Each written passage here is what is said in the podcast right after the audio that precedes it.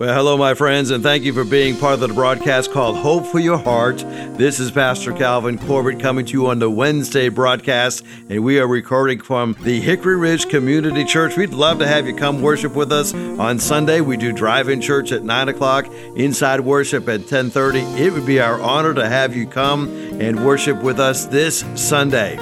Well, today I want to do a kind of a standalone message, and I want to talk to you about how you can shift and you can make really what will become a seismic shift in your life. It will be that shift from being one who is spiritually healthy and filled with rest as opposed to one who is out there and running ragged, okay? Uh, but before I get into the message, sometimes I like to share a cute little story uh, that hopefully make you laugh a little bit, make you chuckle a little bit as you're driving home from work today. I read about a group of four-year-olds that were asked by their Sunday school teacher, "Does anybody know what today is?"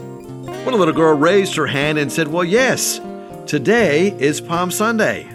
Well, that's great, said the teacher. Now, can anyone tell me what next Sunday is?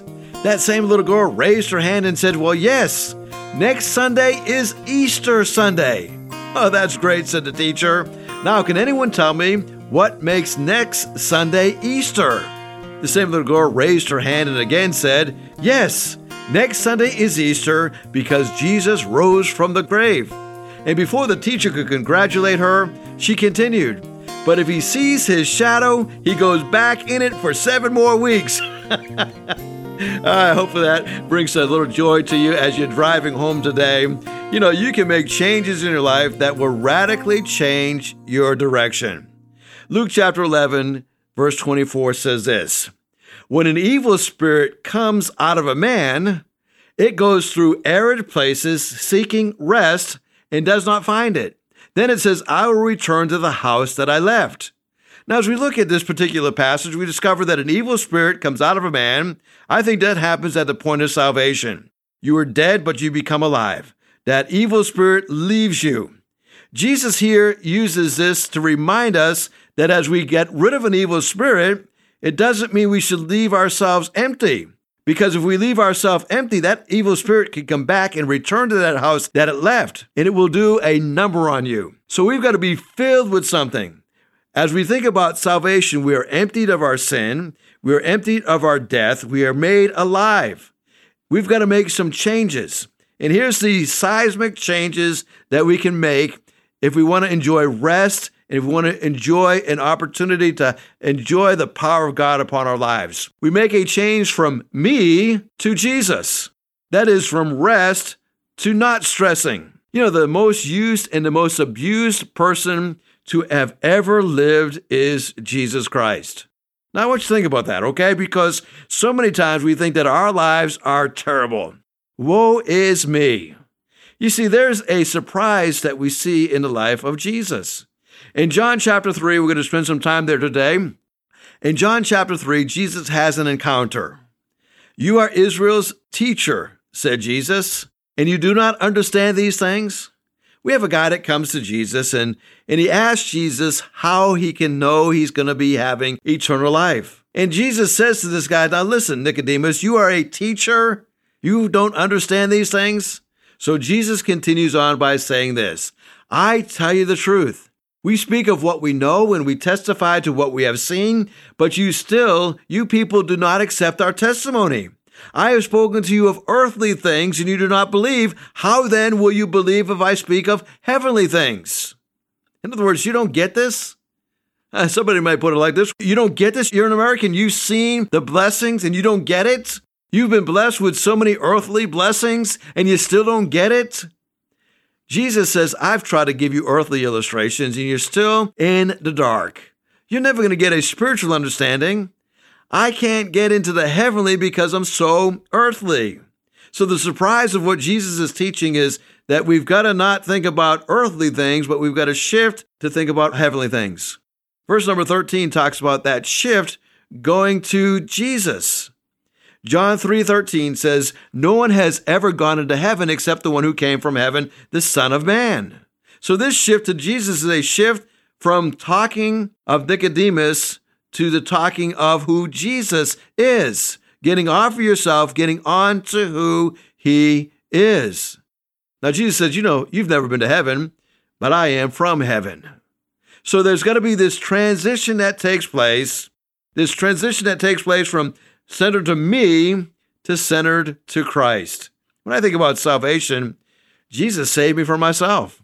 I thought I had all the answers, and I discovered I was all the problem. So when you make that shift from me to Jesus, you discover God begins to work in a miraculous way. Here's a second shift you've got to make, and we find this in verses 12 and 13 of John chapter 3. It is a shift from the physical to the spiritual. You see, we have a choice to turn from the physical to the spiritual in our time of pain. We learn in John chapter 3, verses 14 to 15 and verse 36 that the curse has been removed by Jesus himself. Look what it says in verse 14. Just as Moses lifted up the snake in the desert, so the Son of Man must be lifted up, that everyone who believes in him may have eternal life. And then we drop down to verse number 36 Whoever believes in the Son has eternal life, but whoever rejects the Son will not see life, for God's wrath abides in him. You see, when you think about that, just because the curse has been removed doesn't mean that the poison has been removed. You see, the poison is removed through that symbol of the snake. Now, going back to Numbers chapter 21, we can kind of figure out what Jesus is talking about here. And let me just read a portion of Numbers chapter 21 just to give you the context of what Jesus is referring to. They traveled from Mount Hor along the route of the Red Sea to go around Edom. But the people grew impatient on the way. They spoke against God and they spoke against Moses and said, Why have you brought us up here in Egypt to die in the desert? There is no bread, there is no water, and we detest this miserable food. Then the Lord sent venomous snakes among them. They bit the people, and many of the Israelites died. The people came to Moses and said, We have sinned when we spoke against the Lord and against you. Pray that the Lord will take the snakes away from us. So Moses prayed for the people. The Lord said to Moses, Make a snake and put it up on a pole, and anyone who is bitten can look at it and live. So Moses made a bronze snake and he put it up on a pole. Then, when anyone was bitten by a snake and looked at the bronze snake, they lived. So we notice two things happening here. That serpent on the pole is not preventative, it is for those who are bitten in verse number eight. We see that God did remove the snakes at the cry of the people, but they were still bit. The poison was still within them. The poison is in them, and, and without divine intervention, they were going to die. So the snakes in the camp are from the Lord. He sent them in verse number six. Now, now, this is interesting when you think about it. Oftentimes, God brings things into our lives that we'd rather not be there in our lives. You think about coronavirus. I don't know anybody who's happy about the coronavirus, but sometimes God brings viruses and sicknesses into our lives to grab our attention. So the snakes in the camp are from the Lord. He sent them. The wrath of God is on the people for their sin of ingratitude and murmuring and rebellion. Number three, we learn that this means that God chooses to rescue the people from his own curse as a picture of him taking the curse himself. What a beautiful picture of the cross of Christ seen in the Old Testament. All they had to do in order to be saved from God's wrath was to look at the provision hanging on that pole. And by the way, we have the same provision given to us today. Look and live. Look and live, my brother. Look to Jesus, and you will live. We have all been bitten by that sin, and that poisonous venom is going to cause us to be eternally separated from God. But God sent his one and only Son so that he could take that curse for us. And now, if we will look at him, our sins will be forgiven, that poison will be removed, and we will live. Well, here's the third shift. We've talked about the shift from me to Jesus. We talked about that shift from the physical to the spiritual. Now we want to talk about that shift from rushing to slowing. I don't know about you, but I'm always in a rush, right? It seems like even if I don't have a time pressure on me, I'm always in a rush. God sometimes wants us to slow down. In Isaiah 30, 15, it says, In repentance and rest that is where your salvation is. And quietness and trust is your strength, but you would have none of it. Isaiah was crying out to his people and saying, Listen, as you repent, you'll find rest. You'll find your salvation. As you get quiet, you'll find that you can trust the Lord and He'll give you strength.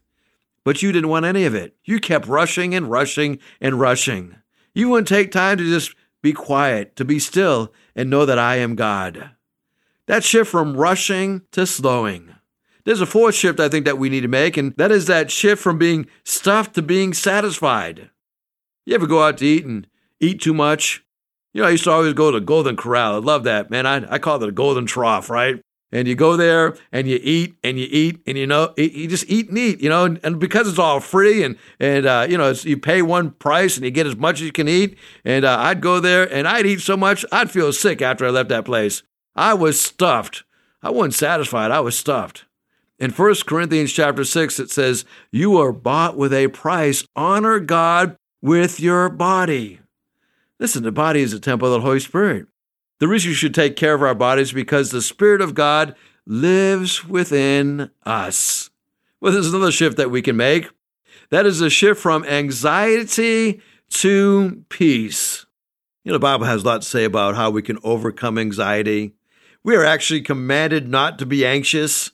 In Philippians chapter 4, verses 6 and 7, it says, Don't be anxious about anything, but pray about everything.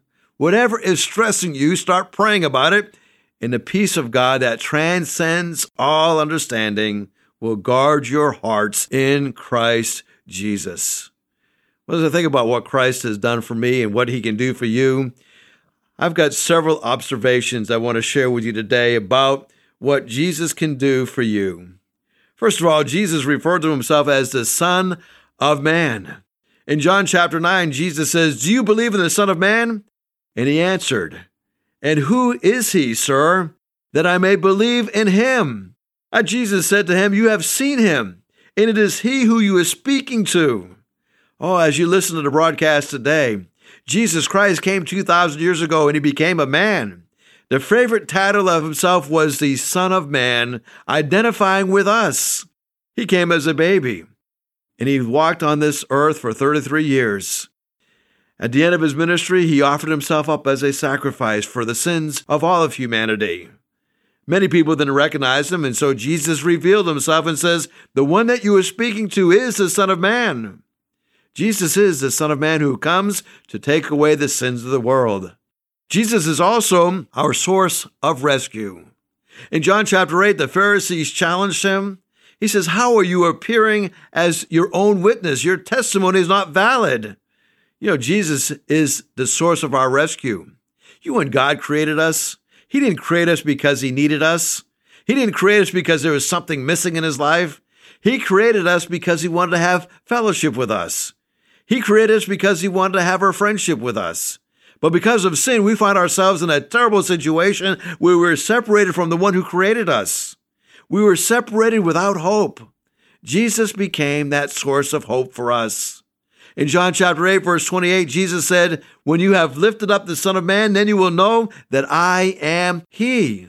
When Jesus was put up on that cross, He was our source of rescue. We also see that Jesus is portrayed as a curse. In 2 Corinthians chapter 5, it says, For our sake, God made him, that's Jesus, to be sin who knew no sin, so that in him we might become the righteousness of God. Now, I love that. When I think about what Jesus has done for me, he has taken the curse that should have been mine and he took it upon himself.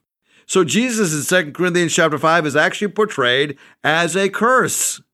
In Galatians chapter 3, it says that Christ redeemed us from the curse of the law by becoming a curse for us. He became cursed so that we don't have to be cursed. Well, there's something else I see that Jesus does for us. And Jesus gives us everlasting life. In John chapter 3, verse 14 through 15, it says, The Son of Man must be lifted up so that whoever believes in him may have eternal life. You know, you think about what Christ has done for us, it is just amazing when we think about the wonderful things that he has done in our lives. We see that Jesus was crucified and he is the one that we see in John 3:15 that whoever believes in him will have everlasting life. You know, a survey was done and a research project was done to discover how many different ways that we can die. Now, you think about it, that's kind of a morbid thing to think about, but they discovered there are 871 ways to die. But I want you to know there's only one way to live, and that is for Christ. Living for Christ, giving all that you have so that He can be your Lord and Savior, surrendering yourself completely to Him. You know, maybe you're listening to the broadcast today and you say, Man, I need to. I need to know more about this guy named Jesus. I need to have a relationship with him.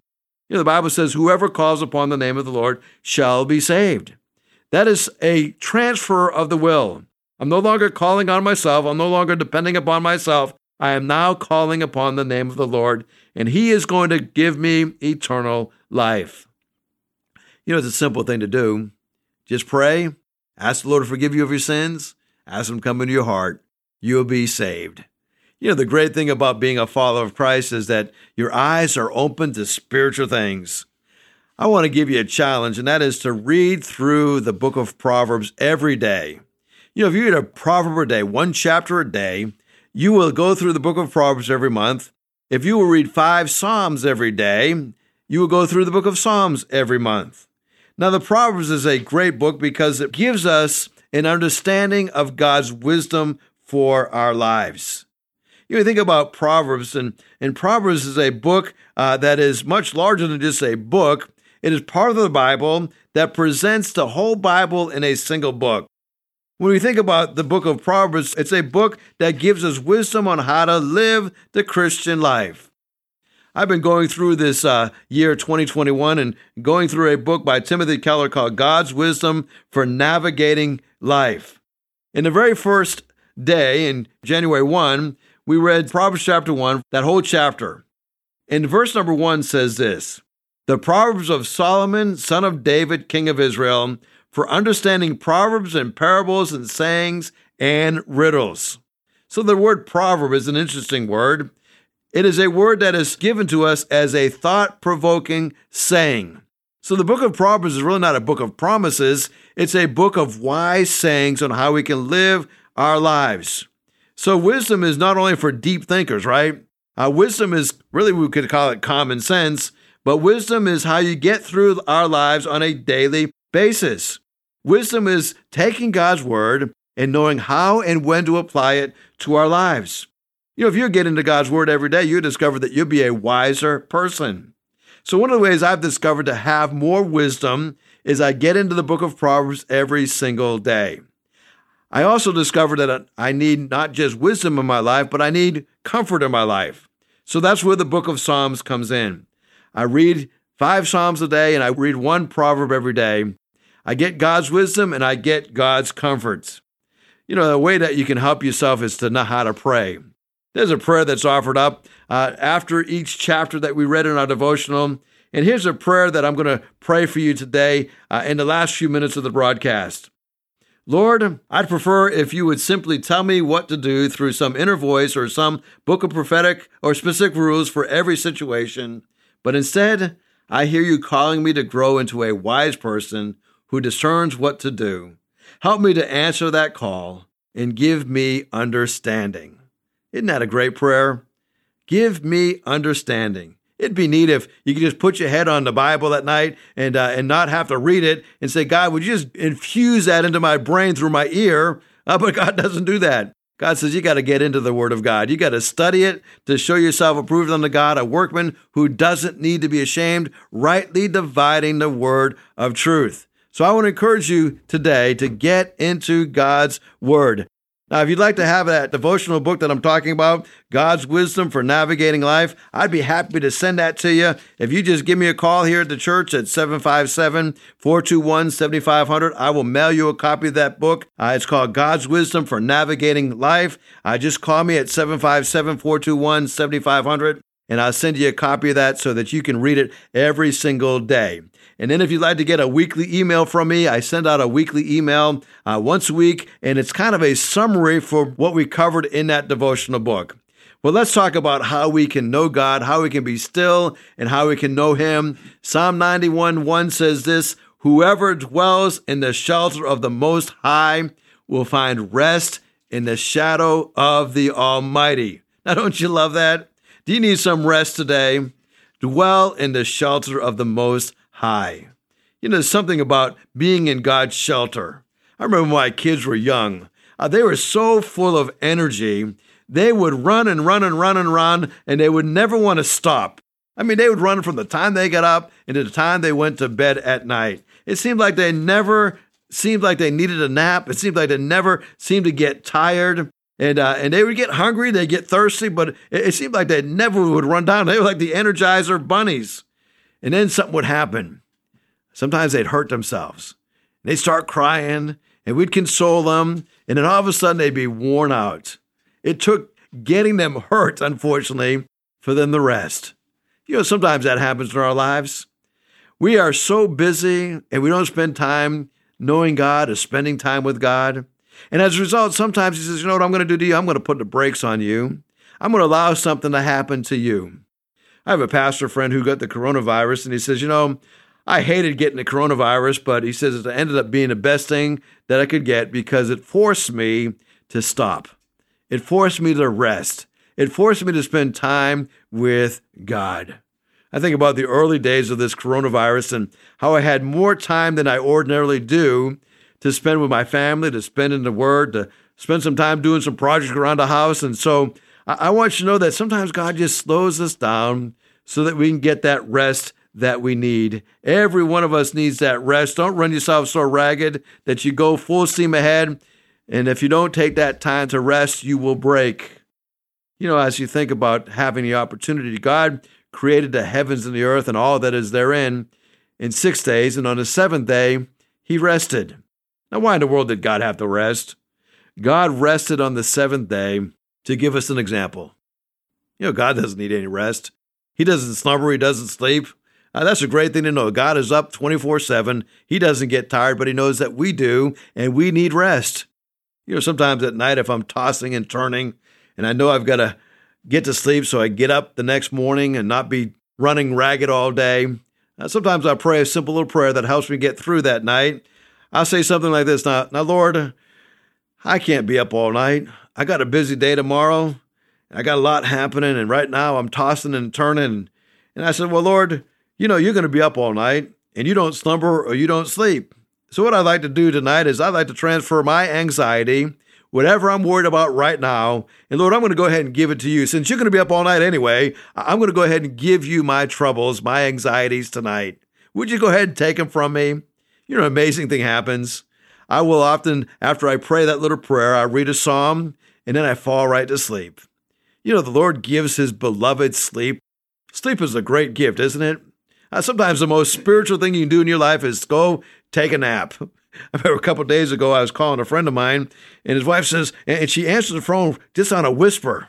I said, How come you whispering? Oh, I said, Well, well, John's sleeping. I said, What in the what in the world is John doing sleeping in the middle of the afternoon? He said, He's taking a nap. I said, You know, sometimes that's the most spiritual thing you can do is take a nap. Take a rest. You know, God designed our bodies to work hard, but also to rest hard. So I hope that this has been an encouragement to you today as you have listened to the broadcast. If I can help you in any way, please feel free to reach out to me, call me, or email me. My email is ccorbitt, C C O R B I T T, at hrcc7, the number 7, dot org. Shoot me an email and I'll add you to our prayer list. If I can pray for you, I'd be happy to do that. Uh, feel free to reach out to us at 757 421 7500, or you can check out us out on the webpage at www.hrcc7.org. hrcc7.org. We'd love to hear from you. If there's anything that we can help you with, please let us know. Thank you so much for listening to the broadcast today. And I want you to know that the Lord goes before you. And He's already been down the path that you're going. He's not going to leave you, He's not going to forsake you. He's with you every step of the way. Well, God bless you. Thank you so much for listening to the broadcast.